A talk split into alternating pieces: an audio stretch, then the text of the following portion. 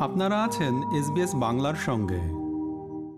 Australian automobile অ্যাসোসিয়েশনের সাম্প্রতিক তথ্য অনুযায়ী জানা গেছে দু হাজার তেইশ সালটি গত অর্ধ দশকের মধ্যে অস্ট্রেলিয়ার সড়কে মৃত্যুর পরিপ্রেক্ষিতে সবচেয়ে প্রাণঘাতী বছর ছিল। অস্ট্রেলিয়ার ফেডারেল পুলিশ ব্যস্ত ক্রিসমাস ও তার পরবর্তী ছুটির সময়ে সড়কে অতিরিক্ত সতর্কতা অবলম্বন করার জন্য অস্ট্রেলিয়ানদের প্রতি আহ্বান জানায়। নিউ সাউথ ওয়েলসের সড়কে গত এক মাসেই বেশ অনেকগুলি দুর্ঘটনা ঘটে গত ডিসেম্বরের তৃতীয় সপ্তাহ শেষ হবার আগেই তার আগের সাত দিনে মারা গেছেন আটজন নিউ সাউথ ওয়েলসের প্রিমিয়ার ক্রিস মিন্স বলেছেন পুলিশ চায় না মৃতের সংখ্যা আরও বাড়ুক We're heading into the busy Christmas period, and our real concern is that road toll will increase over the Christmas New Year period. So the message is slow down.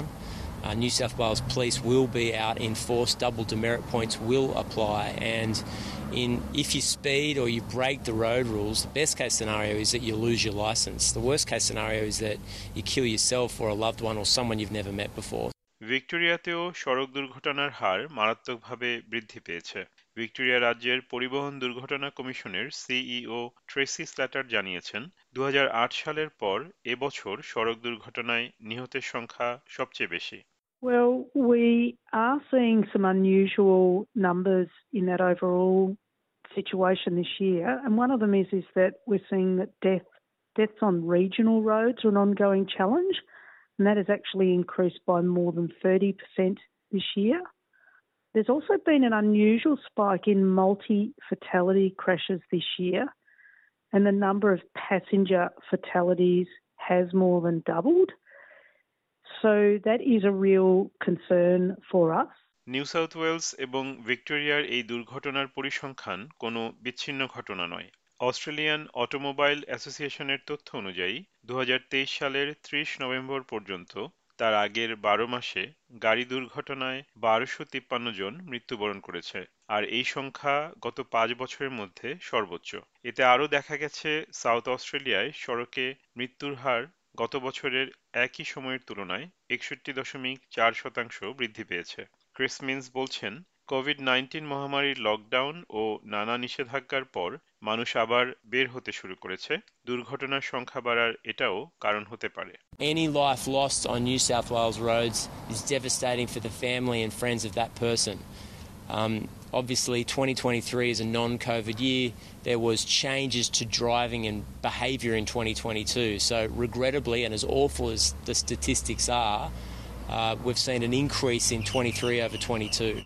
Amber Community যেটি আগে Road Trauma Support Services Victoria নামে পরিচিত ছিল সংস্থাটি সড়ক দুর্ঘটনায় পতিতদের trauma কাটাতে বিনামূল্যে সহায়তা এবং পরামর্শ প্রদান করে থাকে তাদের সিইও বার্নাডেট নুজেন্ট বলেছেন যে রাস্তার ট্রমা এবং মারাত্মক দুর্ঘটনাগুলি সবসময় যে উচ্চ ঝুঁকিপূর্ণ ড্রাইভিং এর কারণে হয়ে থাকে এমনটা নয় অতি সাধারণ কোনো ভুলও এর জন্য দায়ী হতে পারে I think that there is probably a lack of acknowledgement in the community about who is impacted by road trauma. I think sometimes we can make assumptions that it's the people at the worst end of offending on the road. So people who are driving at, excessive speeds or uh, influenced by drugs and alcohol. But there's a lot that's happening that is causing road trauma that are the normal everyday mistakes that people make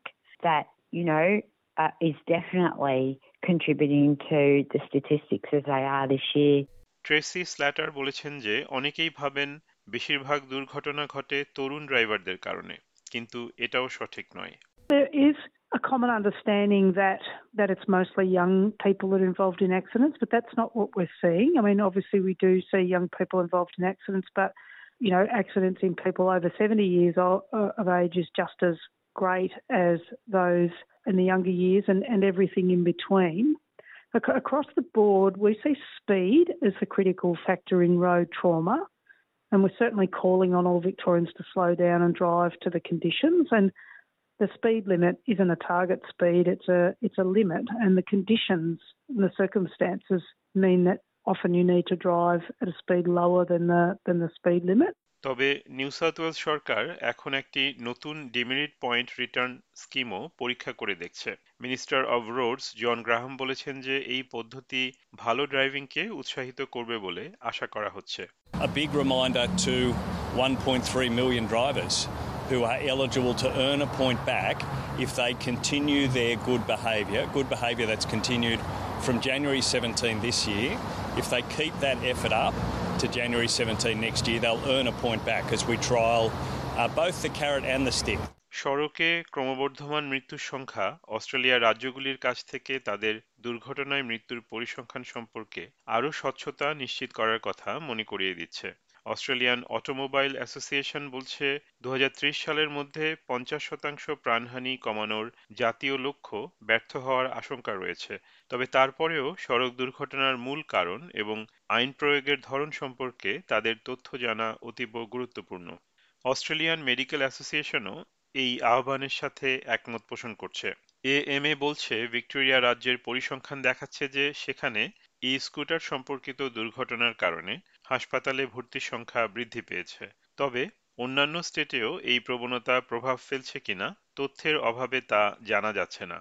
তবে Bernadette Nugent বলছেন, দুর্ঘটনার পেছনে আসল কারণ যাই হোক, এর ফলে মানুষের ক্ষতি ও ট্রমার প্রভাব অনেক গভীর। তিনি বলেন সমাজের প্রত্যেকেরই একে অপরকে সুরক্ষিত রাখার দায়িত্ব রয়েছে And I'm talking about everyone as road users, including pedestrians and cyclists, about taking responsibility for our own behaviour and getting behind that wheel and thinking about if I drive in a way that is going to endanger myself or other people, what what is the long term impact of that going to be?